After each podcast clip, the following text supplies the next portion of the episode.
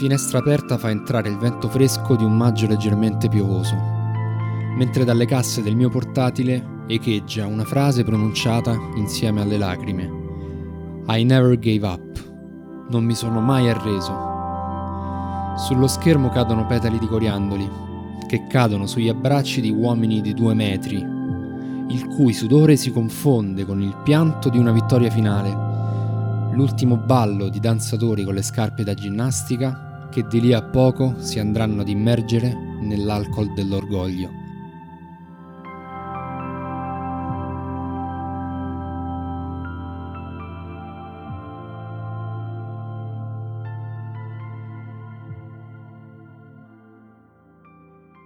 Come ben sappiamo,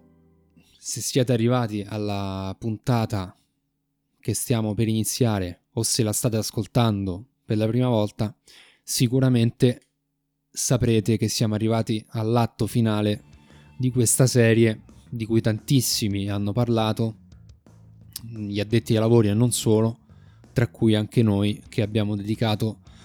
un'intera serie del nostro podcast a The Last Dance. Quindi la serie Netflix, ricordiamo sempre, che documenta l'ultima stagione dei Chicago Bulls di Michael Jordan, vale a dire la stagione 97-98, che oltretutto sancisce anche il primo ritiro di Michael Jordan. È stato, è, sono state due puntate mh, sicuramente pregne di significati, pregne di mh, vari aspetti di cui parlare assolutamente, ma soprattutto, più di tutto, sono state due puntate, specialmente la, l'ultima, la puntata numero 10, delle puntate dense, pienissime di emozioni. Delle emozioni che chi ha avuto la fortuna di vedere live all'epoca sicuramente ha potuto riemozionarsi di nuovo rivedendole attraverso lo schermo di Netflix. Per chi come noi invece ha dei vaghissimi ricordi o addirittura dei ricordi eh, quasi, quasi illeggibili, sicuramente è un'emozione molto molto molto forte perché tutti, tutti quanti abbiamo avuto la possibilità di vedere queste partite eh, grazie anche a YouTube, grazie anche ai grandi Tranquillo e Buffa che all'epoca eh, commentavano addirittura in diretta collegandosi dal, direttamente dal palazzetto commentavano in diretta le partite, quindi noi abbiamo potuto vederle, rivederle sempre eh, su YouTube o comunque su, su, su, su, canali analoghi. Però rivederle raccontate in questo modo, rivederle eh, con lo zoom di questa fotocamera che inquadrava addirittura le lacrime dei giocatori, questo è stato veramente, secondo me, una, un'esplosione di emozioni a non finire. Sono sicuro che anche Gianluca la pensa come me e infatti adesso gli do la parola per, aper, per fare l'apertura sempre a, a, due voci come abbiamo fatto finora. Allora, eh, sono, sarebbero tantissime le cose da dire, noi ci limiteremo insomma a una breve, a, a qualche breve considerazione. Questa è stata una serie che ha risvegliato in molti e ha svegliato per la prima volta in molti eh, la passione per una storia di sport e di che sport della pallacanestro che magari era subita o non c'era mai stata. Da appassionati di un certo livello, dico, ma non a livello qualitativo, più che altro parliamo di una passione enorme per questo gioco, per questo sport e per quella storia che conoscevamo molto bene. Abbiamo più volte durante questo podcast cercato di analizzare quelli che potevano essere gli spunti e abbiamo, non, non, ci siamo risparmiati anche nelle critiche. Uh, devo dire che l'ultima puntata, le ultime due puntate di The Last Dance, per, per quanto comunque siamo in linea con la, la traccia insomma, impostata nel, durante tutto il resto del documentario, eh, rappresentano il picco emozionale che forse solo le prime puntate, la prima puntata forse eh, può eguagliare, ma nemmeno perché rappresentano il picco emozionale di una, di una serie che riesce a, a, toccare i cuori di tutti. Io credo non ci sia mai stata una, uh, una serie che abbia messo così tutti d'accordo, un finale di serie che abbia messo così tutti d'accordo. In primis perché un po' tutti sapevano come sarebbe finita. E poi perché comunque vedere quel finale di quel finale di quella storia in quel modo, con quella visione, insomma, uh, dà, dà, diverse, dà diverse soddisfazioni a chi, a chi cerca come noi eh, di scoprire sempre qualcosa in più, no? di, di, trarre sempre qualche emozione in più da, da, da, da, quella che poi è la, leggenda, è la leggenda di questo sport. Il protagonista è sempre lui, Michael Jeffrey Jordan, e il finale, uh, il finale con quel tiro, no? The Last Shot, è forse quello più conosciuto, più aspettato, ma allo stesso tempo ogni volta rivisto con un'ammirazione enorme, con uh, un incredibile con un incredibile col fiato sospeso quasi. Per quale motivo? Perché fondamentalmente tutti sanno che tutti noi sappiamo in cuor nostro che se quel tiro non va dentro, Utah vince la partita. E se Utah vince la partita in gara 7 probabilmente quel titolo, il sesto titolo, non ci sarebbe, non ci sarebbe stato per i Chicago Bulls, che erano arrivati al limite delle loro forze. Ci sono tante cose da dire, cercheremo di analizzarle al meglio, ma mi ripeterò dicendo che il picco emozionale di questa serie, le emozioni che abbiamo, le sensazioni che abbiamo provato vedendo le ultime due puntate, specialmente l'ultima puntata, sono, sono assolutamente indescrivibili. E il fatto di vedere una storia di cui tutti conoscevamo l'epilogo, dà cioè, proprio fa capire al meglio quanto effettivamente il lavoro sia stato ben fatto, se le reazioni, le emozioni sono state quelle rilasciate e che abbiamo potuto leggere ovunque da, da, parte, di, da parte insomma, di tutti coloro che hanno avuto modo di, di guardare questo, questo vero e proprio capolavoro. Aggiungerei inoltre che la serie secondo me ha raggiunto anche eh, il suo scopo anche per, una, per, un, altro, per un, altro, tipo di, di, questione. Cioè che veramente, cioè perlomeno io mentre guardavo l'ultima puntata, mentre ci, insomma, si, la puntata si accingeva a concludersi con, con l'ultimo tiro di Jordan, eh, io non lo so, avevo un, come una sensazione strana che... Che, che, la sorte della partita, le sorti della partita potessero veramente cambiare di lì, cioè come se, come se quel tiro magari potesse anche non entrare, cioè si, si era creata un, talmente tanta emozione, talmente tanta... Eh, ve, insomma, ve, vedere i giocatori che lottavano in quel modo, rivederli di nuovo in questa serie, mi ha portato quasi a dubitare persino che, che cioè a dubitare della, insomma, de, della vittoria finale che poi tutti comunque conosciamo da anni e anni e anni. Quindi questo, questo fatto, secondo me, questo aspetto, questa caratteristica va, va a significare appunto che, che, che, la serie ha raggiunto lo scopo che doveva raggiungere, oltre alle emozioni, quasi anche a capire, a cercare di capire se quel tiro eh, sarebbe entrato o meno.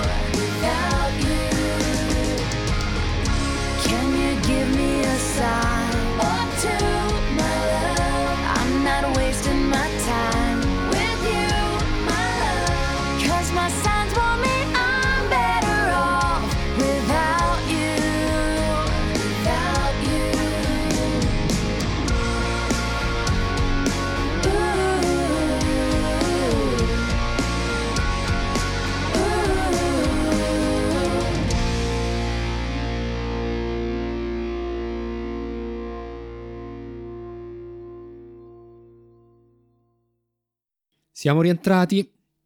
e bisogna fare, forse da, da parte nostra, forse bisogna fare una sorta di, di mea culpa, o forse siamo stati noi a, a far cambiare idea ai produttori della, della serie, no scherzo. Sì, sì, no, è stato sicuramente così. No, volevo dire, noi abbiamo spesso detto di... Abbiamo spesso parlato del fatto che eh, alcuni personaggi eh, cosiddetti, mh, non voglio essere frainteso, di contorno, mh, abbiamo detto che probabilmente non sarebbero stati toccati nella, nelle ultime due puntate, cosa che invece in realtà non è successa perché eh, soprattutto nella prima puntata è stato, eh, si è parlato di Steve Kerr perché eh, come sappiamo è stato fondamentale per, per, il titolo del 1997 e soprattutto poi conoscendo il, la carriera che Steve Kerr ha fatto eh, non solo eh, come giocatore perché di lì mh, all'anno successivo vincerà il titolo con, con San Antonio però riusciamo anche a, a, guardare Steve Kerr con gli occhi dell'allenatore, di cui siamo abituati ormai a concepire la, l'efficacia eh, o comunque i, i, successi sportivi. Secondo me è stato molto importante parlare di lui, prima di tutto perché riuscito, eh, sono riusciti a, a, a dare risalto, a mettere sotto la luce dei riflettori una storia personale che probabilmente non tutti conoscevano. Tutto il discorso che si è fatto sul padre, l'uccisione del padre e tutto quello che, che per lui ovviamente ha,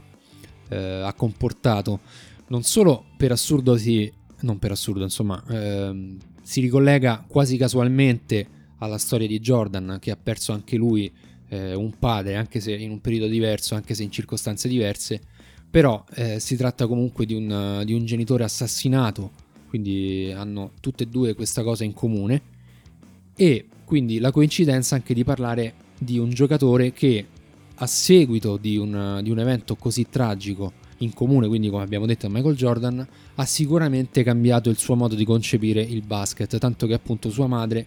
durante la serie dice che lui, visto che tutti ovviamente nei lutti decidiamo di reagire o anche se non decidiamo è la nostra reazione che in automatico reagisce da sé, lui ha reagito giocando a basket, quindi riversando tutto il suo tutta la sua rabbia, sua mm, il suo senso di, di perdizione eh, nella, nella palla a spicchi. Quindi secondo me, insomma, io sono particolarmente contento che, che, sia stato sottolineato anche l'apporto di Steve Kerr. Non so se tu la pensi allo stesso modo. Io penso che Steve Kerr sia un personaggio che ha inciso in maniera importantissima all'interno del, del, di quella storia, della storia del gioco, eh, in fasi diverse eh, del gioco. Innanzitutto inizio con una piccola polemica. Sono contento abbiano parlato di Steve Kerr, ma la cosa mi fa, eh, mi fa pensare ancora in maniera un pochino, ripeto, quasi stizzita al fatto che non si sia approfondita un pochino in più la storia di Tony Kukoc perché parliamo di protagonisti che danno un apporto, un apporto enorme e se si parla di Kerr e sicuramente il fatto di parlare in quel modo di Steve Kerr è, è collegato a livello commerciale al chi sia oggi, che cosa rappresenti oggi Steve Kerr per il mondo del basket Forse avremmo voluto vedere un uh, Tony Kukoc più, più al centro della, dell'attenzione, soprattutto per come per l'apporto che diede nella, nella sua fase, nella fase insomma in concomitanza con, uh, con i Big Three, Phil, Phil, Jackson ai Bulls dal 96 al 98. Ma tralasciando questo, uh, tu hai parlato giustamente della storia del padre, delle similitudini con il caso del padre di Jordan, però mh, secondo me la vera affinità tra questi due personaggi è la mentalità vincente, no? Uh, Steve Kerr sa che per guadagnarsi la, uh, la,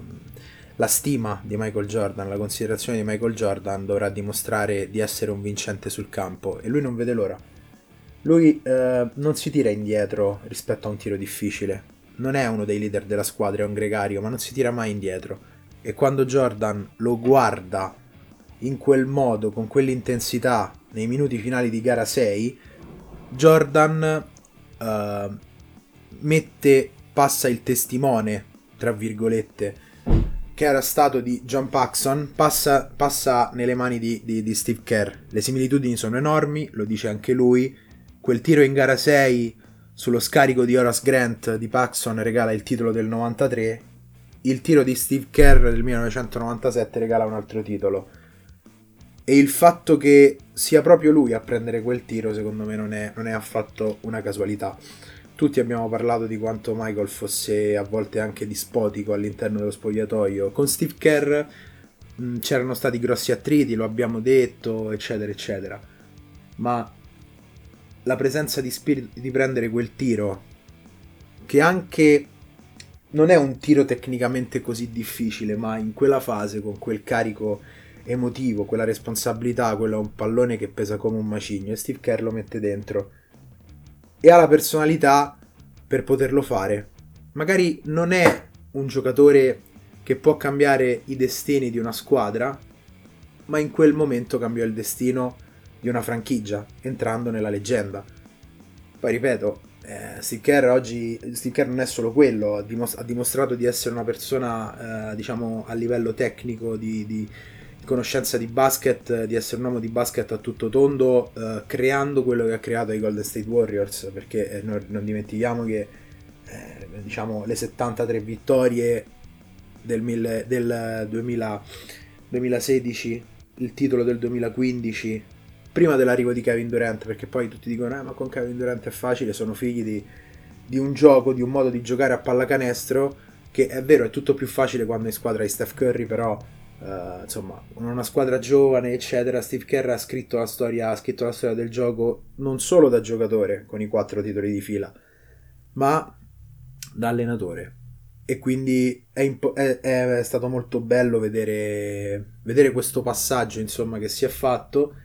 e questa affinità tra Kerr e Paxson, gregari di successo. Paxson, ricordiamo, no? Il tiro nei, che porta i Bulls ai playoffs eh, con, con, Michael relegato in panchina per la storia dei, dei 7 minuti, eccetera, eccetera. Il tiro del 93 e poi Steve Kerr con le litigate con Jordan eh, si impone il ruolo in squadra e diventa uno di, dei, degli uomini di riferimento di un quintetto offensivo, il, cosiddetto quintetto con i quattro piccoli, che Phil Jackson giocava nei momenti cruciali delle partite in cui voleva un livello d'attacco elevato. Per cui è stato bello deviare, tra virgolette, uh, un attimino dalla storia del, del, campionissimo per poter parlare del gregario che però entra nella storia alla pari del campione. Sì, e poi questo discorso io lo trovo, mi trovi d'accordo perché comunque secondo me anche, non so se tutti hanno notato un dettaglio, io personalmente l'ho, l'ho, l'ho visto e ci ho fatto caso lui eh, nelle interviste, come tutti, ovviamente lui stava con, non ovviamente, comunque ha deciso probabilmente volutamente di presentarsi con la, con la maglietta dei, dei, Golden State Warriors. Quasi a dire, quasi a legittimare il fatto che dice sì, ok, io eh, ho fatto queste cose eh, con i Bulls, ma guardate anche adesso cosa sto facendo, quindi non so se, se, è stato così casuale il fatto di, di presentarsi a farsi intervistare con, con addosso la, la maglia dei, dei, degli Warriors. Secondo me, insomma, mm, c'è stato forse un, una, una, cosa premeditata, forse è stata. Questo proprio per, per legittimare ancora di più il discorso che, il discorso che fai tu. Oltretutto, eh, questa la voglio buttare un po' sulla, sull'ironico fa strano vedere un, un giocatore biondo e bianco eh, dopo aver visto insomma, le, le, gesta di tutti questi giocatori afroamericani eh, essere decisivi, fa strano vedere uno come Steve Kerr biondo e bianco eh, essere così decisivo per la, per la vittoria del, del, 1997. Vabbè, questa era una parentesi ironica. Eh, ovviamente... Che ci sta però, no? È una lega, è una lega, di, è una lega in cui lo strapotere è afroamericano e tutti i bianchi, eh, diciamo, tu, tutti i bianchi di successo, oggi come oggi soprattutto, appartengono, appartengono al, continent- al, vecchio continente, cioè sono tutti giocatori emigrati da un tipo di basket diverso, il bianco americano di successo in NBA, stile Larry Joe Bird, è in grande, in, gra- in grande calo e già alla fine degli anni 90 questa era una cosa che si poteva riscontrare, quindi diciamo che il normotipo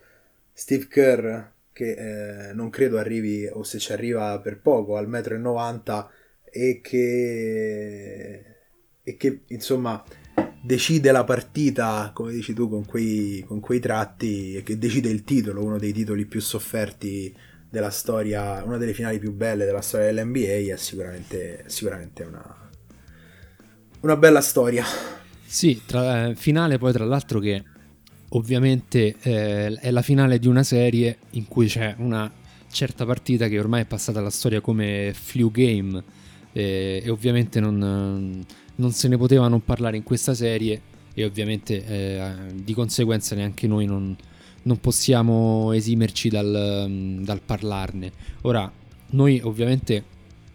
è una storia che, che conosciamo ormai a, a, memoria praticamente, sono come quelle classiche storie del, della buonanotte, no? che, che, uno ogni tanto ha bisogno di ascoltare per, per riappacificarsi un po' con, con il mondo e con, e con, i propri fantasmi. Sono quelle storie che, che uno non, non, non, smette mai di ascoltare. E, però nonostante ciò, nonostante ciò è stato veramente di nuovo una, una grande emozione vederla, vederla, sullo schermo e sentirne di nuovo parlare. Oltretutto ci sono state de, delle informazioni aggiuntive, ad esempio io personalmente non sapevo di, di questa cosa che um, pare che e, e il pare è, è, d'obbligo.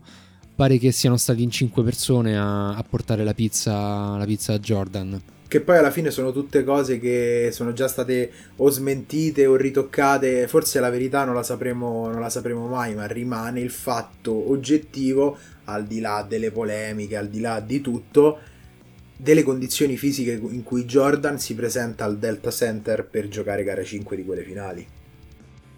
Sì, anche perché non è, secondo me non è neanche necessario conoscere la verità per filo e per segno, perché come tutte le, come tutte le storie, come tutte le favole, eh, ci piace anche pensare insomma che ci siano degli elementi sempre nuovi, degli elementi sempre oscuri, degli elementi un po' più chiari che ci portano comunque a concepire eh, una storia, ci, ci portano a renderla più affascinante, no? perché eh, nessuno sa ovviamente cosa è successo dentro quella, dentro quella camera di albergo però, almeno personalmente, questa è una cosa che, che a me rende la cosa ancora più misteriosa ed, ed, affascinante, come dicevo prima, come tutte le storie. Poi, che siano stati in cinque, che siano stati in due o addirittura una persona sola. Quello, come dici tu, quello che, che è agli atti della storia è che comunque lui entrò in campo in condizioni, passatemi il termine, pietose, o meglio, sarebbero state pietose per qualsiasi altra persona, per qualsiasi altro comune mortale sulla faccia della terra, per lui erano delle condizioni pietose che comunque ad un certo punto è riuscito a, è riuscito a stravolgere eh, spingendo su non so quale pedale nascosto delle, delle, delle punte dei suoi piedi e, e, e, niente, è riuscito a fare una, una, una delle, delle, prestazioni più leggendarie e mi voglio sbilanciare più leggendarie in assoluto di, di tutti quanti gli sport uh, finora, insomma, di tutti quanti gli sport conosciuti. Sì, lui... Allora, il discorso qual è? Secondo me è proprio qui che eh, Jordan dice che la stagione 1997-98 è la stagione in cui lui trova pagamento mentale, spirituale nel battere gli avversari e nel giocare a pallacanestro perché non ha più bisogno a 35 anni dello strapotere fisico, per quanto comunque Jordan a 35 anni si mantenesse, si mantenesse in una forma atletica invidiabile lui vince le partite di testa e lo switch è proprio il famoso flu game, nausea game, gara 5 insomma delle finali del 1997, in cui una persona completamente disidratata, per motivi che poi beh, è stato avvelenato, è stata un'intossicazione, ha avuto l'influenza, non lo sappiamo, una persona debilitata, completamente disidratata, si presenta al palazzetto, chiunque di noi sarebbe finito all'ospedale di Salt Lake City, lui invece segna 38 punti e regala la possibilità a Chicago di giocare gara 6 sul 3 a 2 in casa. che poi vincerà, che, gara 6 che poi verrà vinta, come abbiamo detto, col tiro di Steve Kerr su scarico proprio di Jordan. Ora, di fronte a questo, rivedendo quella partita, vedendo le espressioni facciali e vedendo come giocarono quella partita gli Utah Jets, in vantaggio per quasi tutto l'arco della partita, con chiunque fece una gran partita in quella serata, Russell, Ostertag, chiunque fece una gran partita, Michael Jordan tiene i Bulls attaccati alla partita segnando, ripeto, 38 punti e con quei 38 punti porterà un contributo decisivo anche nel finale per, per, poterla, per poterla vincere. Secondo me quella partita lì è proprio la, la, non lo so, il punto più alto, quasi più alto anche del tiro contro sulla single coverage di, di Brian Russell del 1998 che poi è The Shot, cioè tutti lo conoscono, no? Buffa dice eh, eh, Michelangelo che, che, dipinge, che dipinge il dito nella cappella Sistina. Eh sì, Io... un paragone assolutamente calzante, ogni volta che lo sento mi fa, mi fa da una parte sorridere ma è molto calzante. Sì, certo, cioè nel senso è il capolavoro, ma per me il capolavoro, che è lo switch del campione, che diventa un qualcosa di trascendentale, è quella gara 5, è quella, è quella, quella partita lì. Perché tu di fronte hai forse un, l'unica squadra che veramente ti mette in difficoltà, l'unica squadra che è riuscita a recuperarti due partite dopo che tu hai vinto le prime due in, in un modo incredibile. Io sono affascinato in una maniera irrimediabile da quegli Utah Jets. Ancora oggi riguardo le partite di quegli Utah Jets, forse la squadra che, del passato che, che affascina di più perché io non mi capacito del fatto che quella squadra insomma non abbia portato a casa argenteria anulare. Beh sì, in effetti è una di quelle cose non, di cui non si riesce a capire la motivazione, non si riesce a capire chi è che ha, ha disegnato una storia del genere perché comunque mm, si parla di una, di una delle squadre mm, più forti di, in assoluto di tutti i tempi, dove ovviamente al di là dei, della coppia Stockton e Malone, che eh, oltre ad essere eh, l'uno il, il, primo nella classifica degli, degli assist di tutti i tempi, e lo sarà probabilmente per sempre lo sarà probabilmente per sempre. È inarrivabile, è un numero di assist che a guardarlo no, no, no, ovviamente non rappresentano nemmeno minimamente quel numero, quello che è stato John Stockton per la pallacanestro. Tra l'altro abbiamo scoperto con questa puntata del documentario che eh, il muto ha una voce, no? esatto, sì. Quindi insomma, ecco, questa è, stata, questa è stata una cosa bellissima, cioè il fatto che lui abbia deciso di parlare dopo un rifiuto iniziale, a differenza di Malone e di Brian Russell, è comunque un apporto in più al, al documentario e è un, un, apporto in più a una storia incredibile, però secondo me lui sarà primo per sempre e come Karl Malone rimarrà nella storia tra i realizzatori più importanti e tra i giocatori più incredibili. Io, ripeto, non mi capacito di come abbiano potuto non vincere, soprattutto se guardiamo quelle, quelle finali, soprattutto quelle del 97. Io ho negli occhi gara 4. Insomma, ci sono. Potremmo parlare ore e ore degli Utah Jets. Noi sono anni che lo diciamo, ci conosciamo da una vita, sono anni che lo diciamo. Non... Ti dispiace quasi che non riescano a vincere. Assolutamente, assolutamente. Io poi guardando quelle, quelle montagne innevate sul,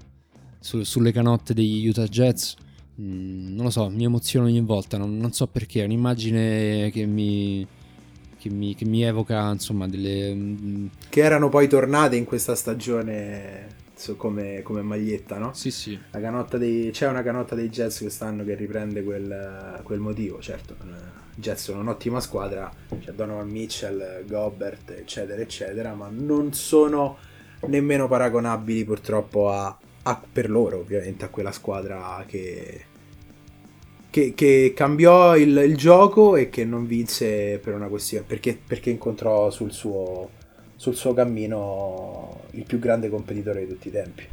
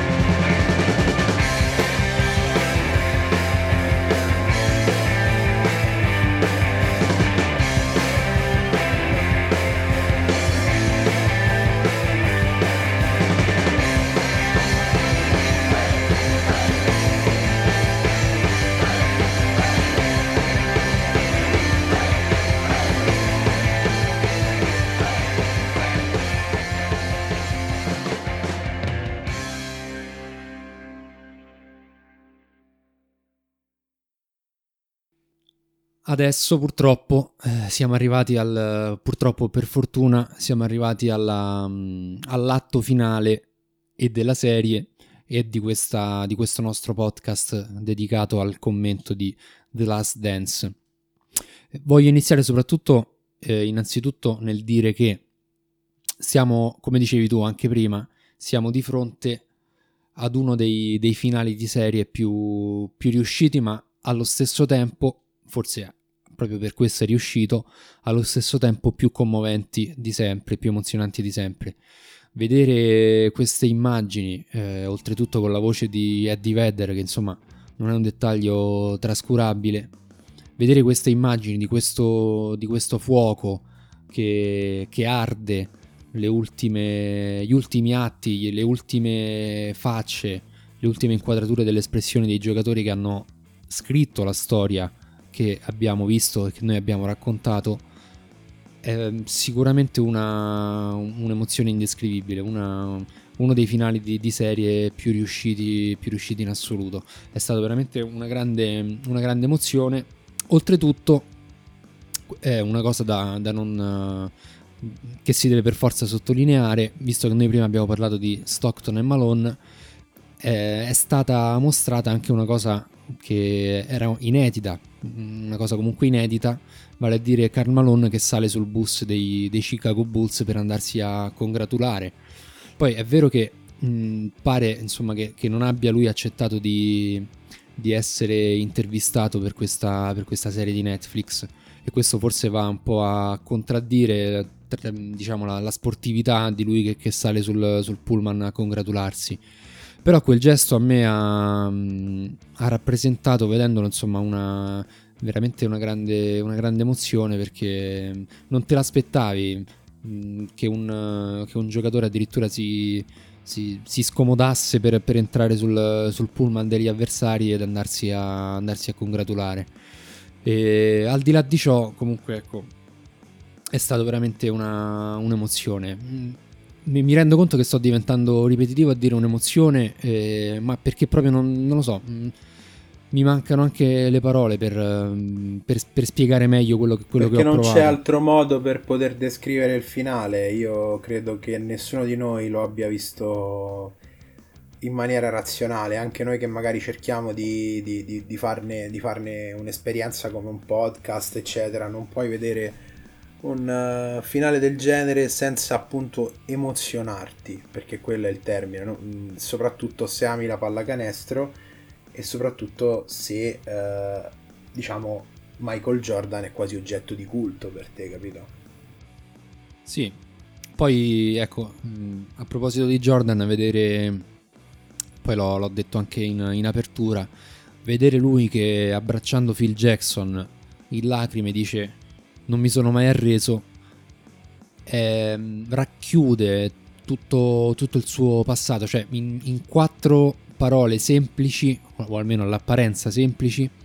ha racchiuso mh, tutta la sua carriera, tutte le sue sofferenze, tutto il, suo, tutto il suo modo di impegnarsi, tutta la sua mentalità vincente, tutte le cose di cui abbiamo parlato nelle puntate precedenti. In quelle quattro parole lui è riuscito a racchiudere veramente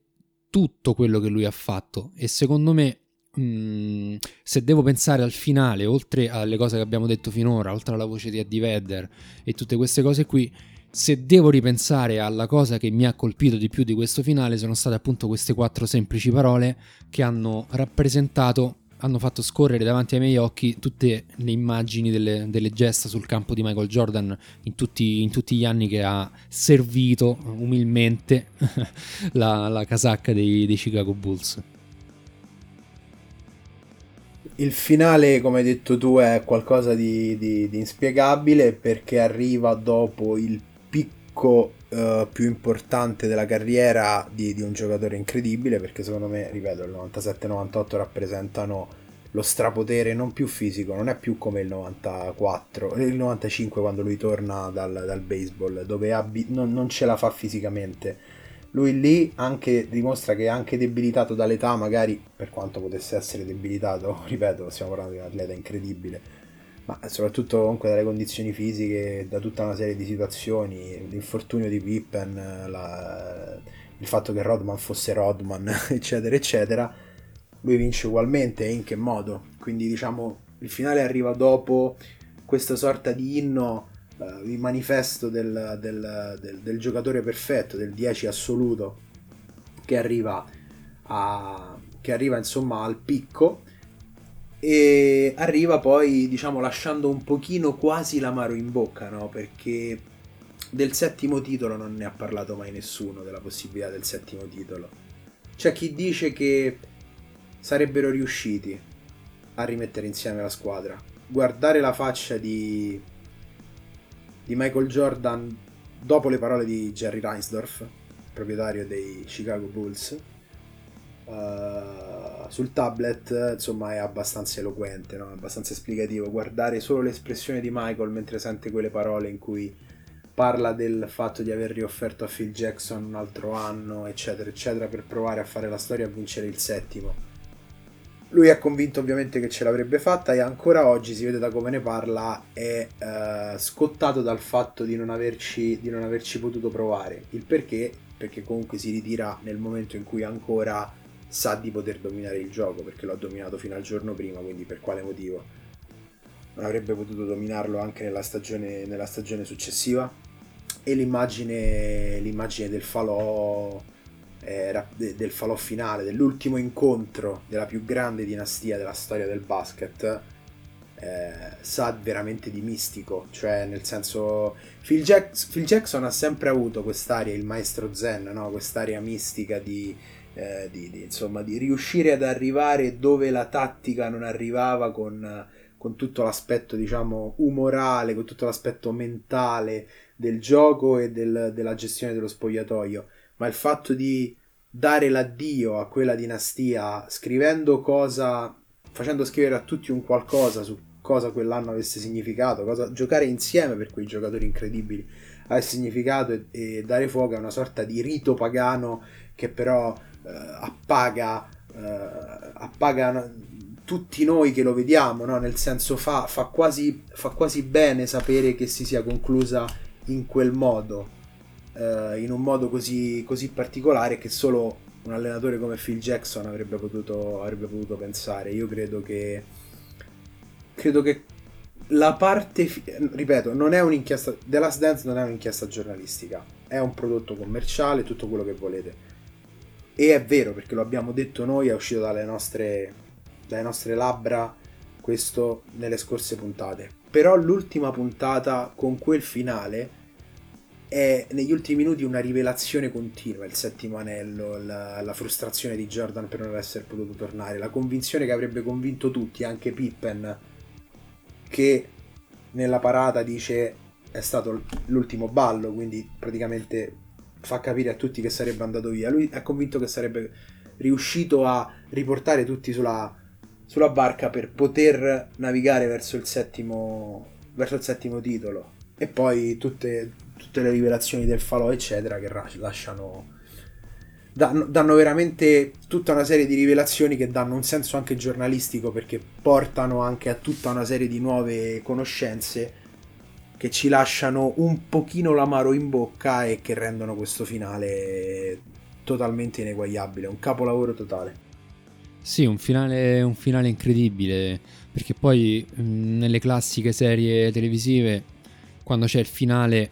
c'è sempre, c'è sempre insomma un... ci sono sempre delle, delle, dei doppi giudizi, c'è, c'è, c'è, sempre chi non è contento del...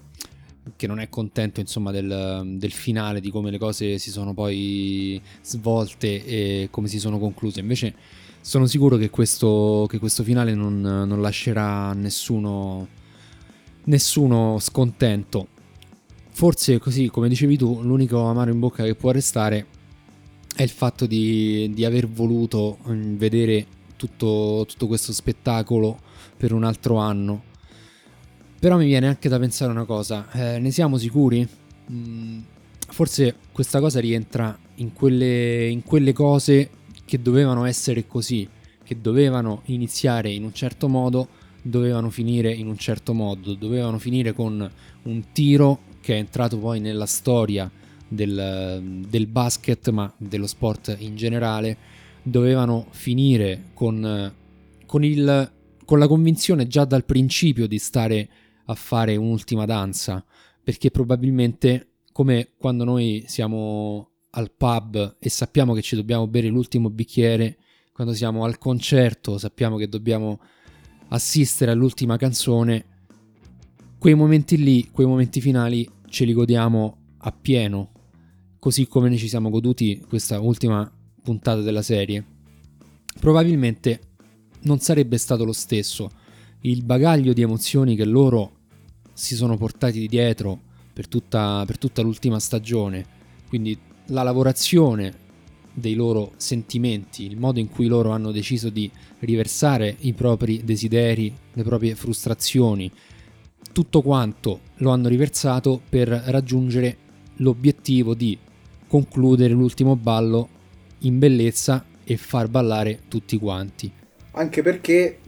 eh, sappiamo che Michael Jordan anche alla soglia dei 60 anni non avrebbe potuto dire nulla di diverso da quello che ha dichiarato, cioè parliamo di un, di un personaggio che anche qualche anno fa dichiarò in uno contro uno potrei ancora battere tutti, per, dire, per cercare di edulcorare la frase che lui ha, ha pronunciato, quindi insomma il fatto di dire non mi aspetto, cioè da Michael Jordan non mi aspetto nulla di diverso se non quello di sentir dire Uh, io il settimo titolo avrei potuto, avrei potuto vincerlo. Però in fondo, in fondo va, bene, va, bene, così perché il romanticismo di questa storia e la, la, la, l'eternità, insomma, il tiro lasciato all'eternità e il, il, dominio mentale più che fisico lasciato all'eternità da Jordan in quella stagione, probabilmente nella stagione successiva. Sicuramente sarebbe potuto essere, ma non sappiamo. Per cui meglio lasciare, meglio lasciare tutto così.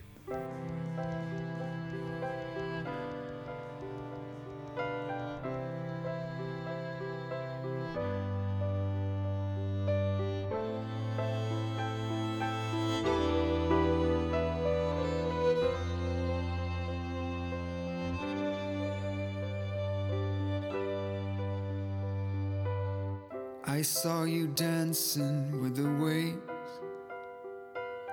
I saw the wind play with your hair. You came to see what tears can be when they get back home. I saw you asking what to know, what to believe, and where to go. And your heart beat fast when you realized we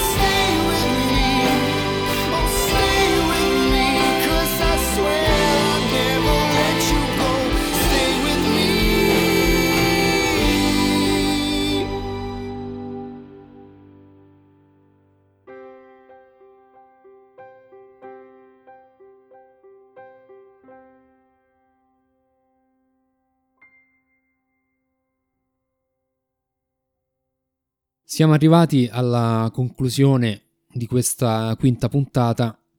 eh, quindi la conclusione anche di questa serie nostra di podcast con la quale abbiamo deciso di commentare mm, come due amici che si incontrano in un pub e cominciano a parlare delle passioni che li coinvolgono uh, insieme, contemporaneamente. Speriamo di, di, essere riusciti a innanzitutto a condividere con voi le stesse emozioni, perché eh, un podcast, così come una trasmissione classica radiofonica, che si svolge davanti ad un microfono,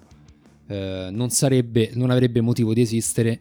eh, senza presupporre comunque che, che ci siano delle, delle, orecchie ad ascoltare mh, dall'altra parte del, del, dispositivo elettronico che chiunque utilizza per, per, ascoltarlo. Quindi speriamo innanzitutto di essere riusciti a, a, dare, a, dare, a voi la possibilità di rivedervi nelle nostre parole e di... Eh, non, non, abbiamo assolutamente... Mh, sin dall'inizio non abbiamo avuto la... Diciamo la, la volontà di, di, dire cose che nessun altro eh, è in grado di dire. Primo perché non ne abbiamo la, la competenza. Come dicevo prima, siamo semplicemente due, due amici che come eh, se si incontrassero al pub cominciano a parlare della loro passione. Ma soprattutto perché mh, mm, quando c'è l'emozione, quando eh, le cose vengono commentate con, eh, con la scia dei, dei, sentimenti e delle emozioni che, che ci portano a, ad emozionarci in questo modo, mh, mm, non avrebbe senso dare un, uh, dare un prodotto che, che, andava a dare delle informazioni mh, inedite. Prima di tutto perché comunque sono state date attraverso la serie e quello eh, basta, basta nel senso che sono delle immagini che difficilmente dimenticheremo, quindi qualsiasi parola con la pretesa di dare informazioni aggiuntive sarebbe stata assolutamente fallimentare. Quindi noi abbiamo mh, voluto comunque concentrarci sulle nostre emozioni e spero che voi abbiate provato le stesse emozioni ascoltando insomma le nostre parole. Il concetto è condividere, cioè senza presunzione, sapendo, che, sapendo di non essere nessuno, abbiamo deciso di fare questa cosa, di metterci davanti a un microfono e parlare in una fase comunque, abbiamo iniziato in una fase complicata e finiamo in una fase complicata comunque del, della storia proprio del, del mondo e tutto quel, per tutto quello che, che sta succedendo e che, che conoscete benissimo. Abbiamo deciso di condividere la nostra passione. È l'unica cosa di cui ci interessa e il fatto di poterla condividere uh, con chiunque abbia uh, abbia sprecato anche un solo minuto per poter per ascoltare le, le, le, nostre considerazioni, le nostre lucubrazioni e tutto quanto, uh, insomma ci rende, ci rende sicuramente molto, molto contenti. E quindi insomma proprio nello spirito della condivisione rispetto della condivisione della passione con chi, con chi ne ha voglia e speriamo che questo, che questo sia solamente, solamente per noi un inizio per creare qualcosa di, qualcosa di bello e che sia basato solamente per, per l'amore, per il gioco con la G maiuscola. Noi ovviamente vi ricordiamo che il nostro podcast è ascoltabile su Anchor, su Google Podcast, Spotify, Apple Podcast, quindi se vi collegate alla nostra pagina Facebook e alla nostra pagina Instagram che si chiama appunto Bench Points, troverete tutti quanti i riferimenti per potervi collegare alla vostra piattaforma preferita ed ascoltare questo podcast. Speriamo di essere stati dei degni eh, compagni di avventura e di emozioni. Un saluto a tutti, un abbraccio e sempre viva il basket. Ciao.